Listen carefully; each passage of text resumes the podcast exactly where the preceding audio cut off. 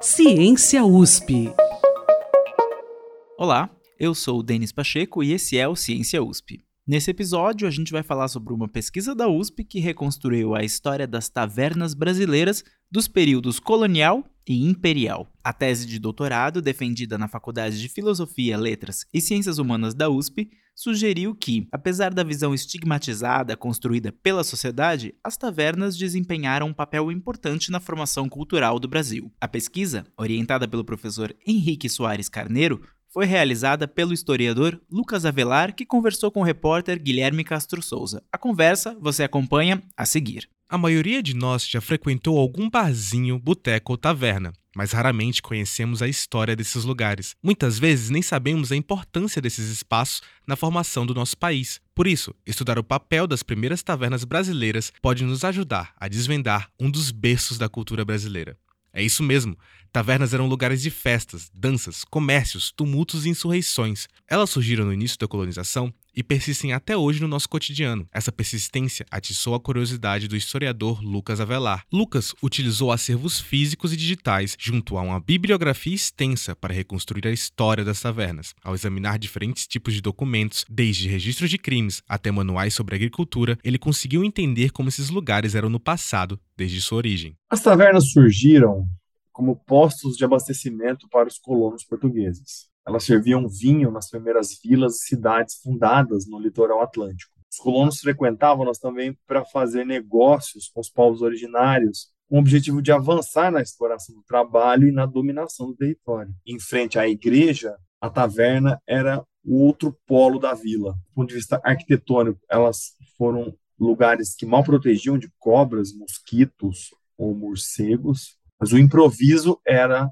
a marca. No caso da produção de cachaça, há notícias de alambiques feitos com cano de espingarda. Além de vender cachaça, o historiador fala que ao longo do período colonial e do império, esses locais também concentravam diversos negócios, lícitos e ilícitos. Para expandir seus lucros, os vendedores disponibilizavam crédito e organizavam festejos. Com isso, eles criavam um ambiente que recebia todo tipo de pessoa, incluindo aí criminosos, escravos fugidos ou revoltosos. E claro, diversas figuras famosas da nossa história também passavam pelas tavernas, e atrás dessas figuras veio a repressão. O que eu encontrei foram pistas de que o Confidente Tiradentes andava pelas tavernas mineiras falando justamente de liberdade e república. Essa acusação apareceu mais de uma vez, ela apareceu na boca de mais de uma pessoa. Mas depois, no calor do processo de independência, as tavernas foram vistas pelas autoridades civis como ameaçadoras por serem lugares onde se falava com mais liberdade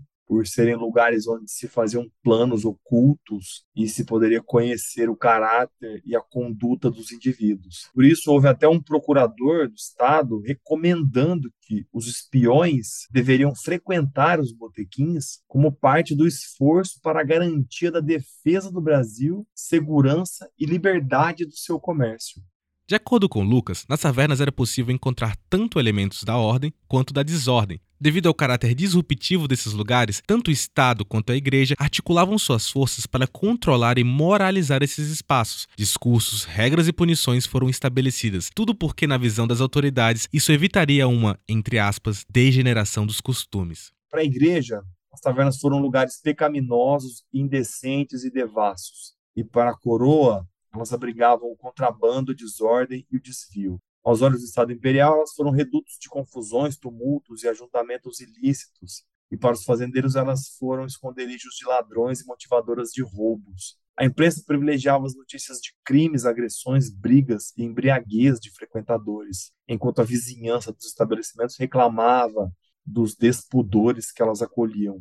O que a minha pesquisa tentou fazer foi reunir e problematizar essas visões moralistas que se imbricavam, se confundiam, se complementavam e forneciam uma imagem caricatural daqueles espaços públicos populares. A história das tavernas, assim como a história do Brasil, é indissociável da escravidão. O Lucas conta que, por exemplo, em algumas tavernas, escravizados fugitivos podiam encontrar um lugar de refúgio. Em outras, cartazes ofereciam recompensas pela captura desses fugitivos. Por isso, muitos senhores de escravos tinham medo desses lugares. Afinal, entre goles de cachaça, na calada da noite, uma revolta poderia estar sendo planejada. A taverna estava inscrita numa sociedade escravista e contribuía para a sua reprodução de variadas outras formas. Uma delas foi o uso daqueles espaços como lugar onde se encontrava informações sobre cativos fugidos e onde se levava o fugido recapturado também incomodava a embriaguez escrava, que poderia comprometer a produtividade do trabalho e ou provocar desordens. Os donos de escravos também não via com bons olhos a fraternidade entre os escravizados e os vendeiros, pois o apadrinhamento deveria